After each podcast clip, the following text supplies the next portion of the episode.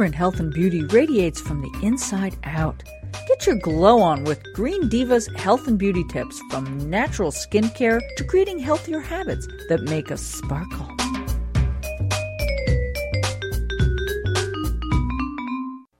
Oh, it's been way too long since I had a chance to chat with Brigitte Mars, who is an amazing author of 13 books. She's an herbalist, a wise woman, obviously. She lives in Boulder. Her recent book is Home Reference to Holistic Health and Healing. Hi, Brigitte. It is wonderful to be on your show again. Thank you. Yeah, it's it's been a little bit of a dry spell, and we need some Brigitte. And one of the first things I wanted to ask you about, as our sort of resident green diva herbalist, um, is we had a recent a, listener recently sent an email asking us if we could answer some questions about aloe vera. She said she sees conflicting reports where sometimes it's okay to ingest and then sometimes it's not. And she's curious what we have to say about that. So I said, Oh, I'm taking this to Brigitte. Okay, well, I am delighted to speak a little bit about aloe. So, most of us know aloe as the name aloe vera, which mm-hmm. means the true aloe. And I think a lot of people have the misperception that aloe might be a cactus, but it's actually a member of the lily family. Really? So it's a relative of agave and onions and lily of the valley. Although there's some discussion with botanists that it may be sort of subdivided into the Agavaceae family. Hmm. So I think you can probably envision that it does look a little bit like agave and yucca right. and things like that. Right. So those were in the lily family, and maybe they're going to have their own family. I'm not a head honcho botanist that goes to these conventions that decides these things, but um, so aloe has long been used in medicine. We know that it was used in ancient Egypt, um, in, by the ancient Chinese, Greek, Indian, and it's also legend has it that um, Alexander the Great um, wanted to conquer this island, Socotra, um, where aloe was cultivated because he needed to treat his soldiers' wounds. Ah. And there's also the legend that aloe vera was one of Cleopatra's beauty secrets, that Ooh. she used it on her skin.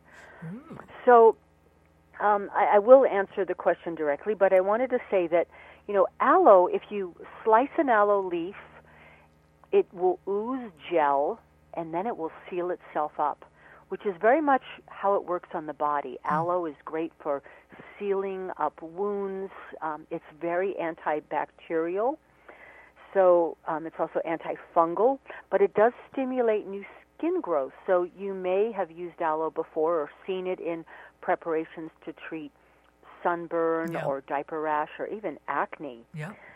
So aloe vera, why might there be some discrepancy about whether it should be used internally or topically and when? Well, the peel of aloe is very laxative.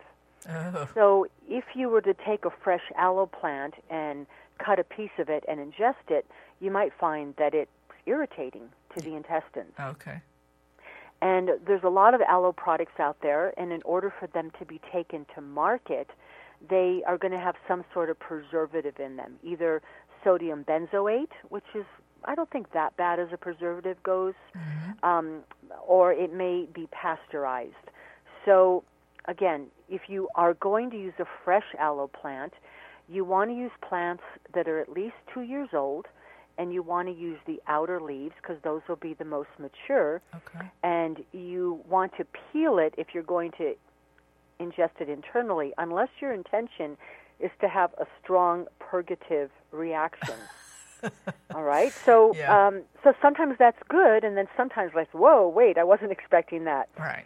Um, but we do know that aloe, if you just you know feel the gel, it's cooling and anti-inflammatory, and mm-hmm. it's so beautiful that here in the desert we have a plant that soothes what ails us in the desert: right. sunburn, dryness, thirst, and things like that. Makes sense. And so many people do ingest aloe vera. I have used it myself, and it actually has activity um, because of its antimicrobial properties, even against the Helicobacter bacteria that causes ulcers. Hmm. So it's one of my favorite remedies for people that do have ulcers to use aloe, not made with the peel, right. internally, a little shot glass 10 minutes before a meal. And I've seen people who were told, oh, we need to do all these drugs or we need Yeah. to put you on antibiotics to destroy the bacteria and successfully use aloe. Now, when so it, it, there are products out there, and like you said, some of them have certain preservatives or they're pasteurized. What do you recommend uh, for someone who maybe doesn't have aloe plants, doesn't want to have aloe plants, but would like to use it internally? Well, there's some really good brands at the health food stores, and you know, I there's so many brands. It's hard to know Yeah. what will be at your store. Yeah. So, I would say an intelligent thing to do is go talk to the person who's at the health food store and ask them Yeah. what is the one that they're seeing really good results with. Okay. Um, I know that I work part time at a store called Pharmaca, and we carry a Lily of the Desert and George's, and I think Natural Factors. okay. Um, so there's there's many good brands. There's probably brands that I'm not mentioning here, Okay. so I don't want to say that I'm dissing them. But- it's just that yeah, um, no, I understand, but pasteurized versus not pasteurized. yeah. So you have to preserve it in order for it to be sitting on a shelf at the health food store. Yeah, yeah. And you're probably also seeing aloe used in a lot of body care products like anti-scarring lotions, Yeah. um, sunburn. It's great in shampoos and conditioners. Um, it's something I often recommend for people trying to clean chlorine out of their hair. It's even good for uh, dandruff and dermatitis. Oh, Um, nice. It's used in poison ivy, psoriasis, ringworm. Um, so there's many, many uses for it, and we do know that um, it's lo- even long been considered a rejuvenative. However, because of its potential laxative properties, it does contain a chemical called anthraquinones. Um, you do not want to use it during pregnancy Okay. um, just because it might be overly laxative for the mother, and you Right. do not want to stimulate uterine contractions in Correct. her, um, even though colon contractions and uterine contractions could, you know, be very similar. Yeah. Um, too much could cause vomiting. Oh. Um, when people do use aloe as a laxative, it may cause some stomach cramping. So the addition of some herbs like uh, ginger or coriander or peppermint will help prevent that. Okay. And even for using it directly on the skin, I think because of the sodium benzoate, it might actually cause a temporary redness. Um, so I think aloe mixed with other things like calendula or olive oil or a little lavender oil might even be more suitable for direct application to the skin. Of course, I'm if lucky. I have a couple of mm, aloe plants here at the house that I run to when I have certain issues. Yeah, wonderful. So even if you're applying it on your skin, you might want to avoid the peel. And you know, the Chinese have a proverb about aloe.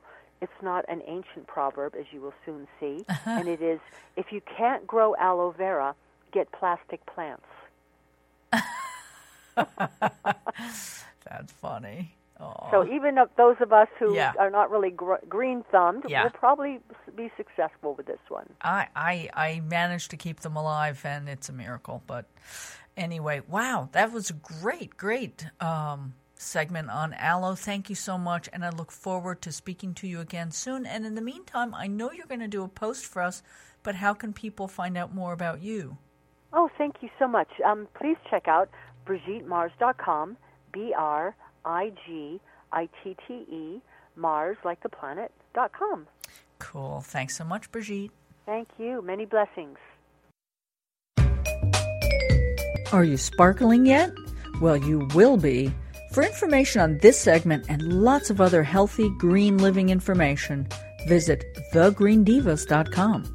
That's T H E greendivas.com.